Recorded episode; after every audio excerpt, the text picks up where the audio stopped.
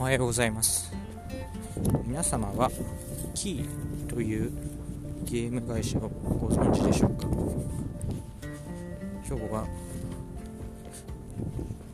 キーというゲーム会社について少し話してみたいと思います。なぜ唐突に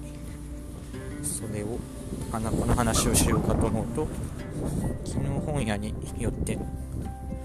本を漁っていた時にキーの奇跡。これは何て読むんだ坂坂上？修也さん？の新書を見つけてちょっと読んでみて衝動買いをしてしまったため自分なりのキーの思い出を話していきたいと思います。キーというのは、いわゆるサウンドノベル形式のゲーム会社さんで作品としてはカノンやエアー有名なところでクラなどなどがあります、えー、一応18金ゲー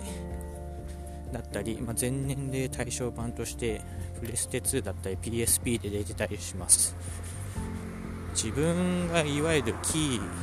というかまああのこういう作品に出会ったのはいつだったかな。だいぶ前にだいぶ前も前だいぶ子供の頃にいとこの家にあれですね「ワンっていう作品の、えー、ノベライズ版があったんですよね。それを、まあ、読んで、まあ、非常に感動して、まあ、その頃から自分の人格形成になかなか大きな影響を与えてきたのがキー作品だと思います。というよりもなんかそれがきっかけで、まあ、カノンのノベライズ版を買ったりノベライズで言うといわゆるスパイラルっていう漫画のノベライズも買ったりとかなんか一時期漫画だったりゲームのノベライズに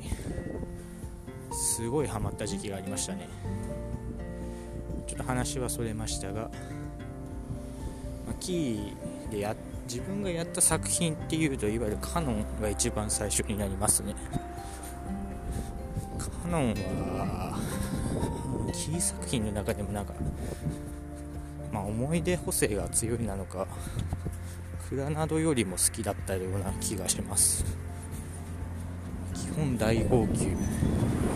小説でも泣くしゲームやってても泣いちゃうし。なかなかすごい思い出ですね。一応キャラクターとして好きなのはあれですね。えー、マイ、マイ編が一番好きだったかな。あとは、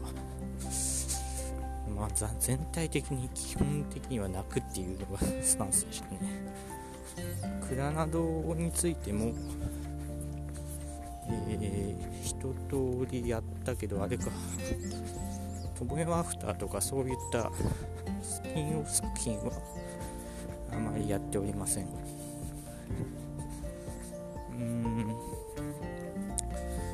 今日はあんまりまとめずに話したし、えー、先ほど言った「キーの奇跡」という本もまだ読み始めたばかりでこれから読んでいって感想を言っていけたらいいなと思います。とりあえず今日のところはここまで。それでは。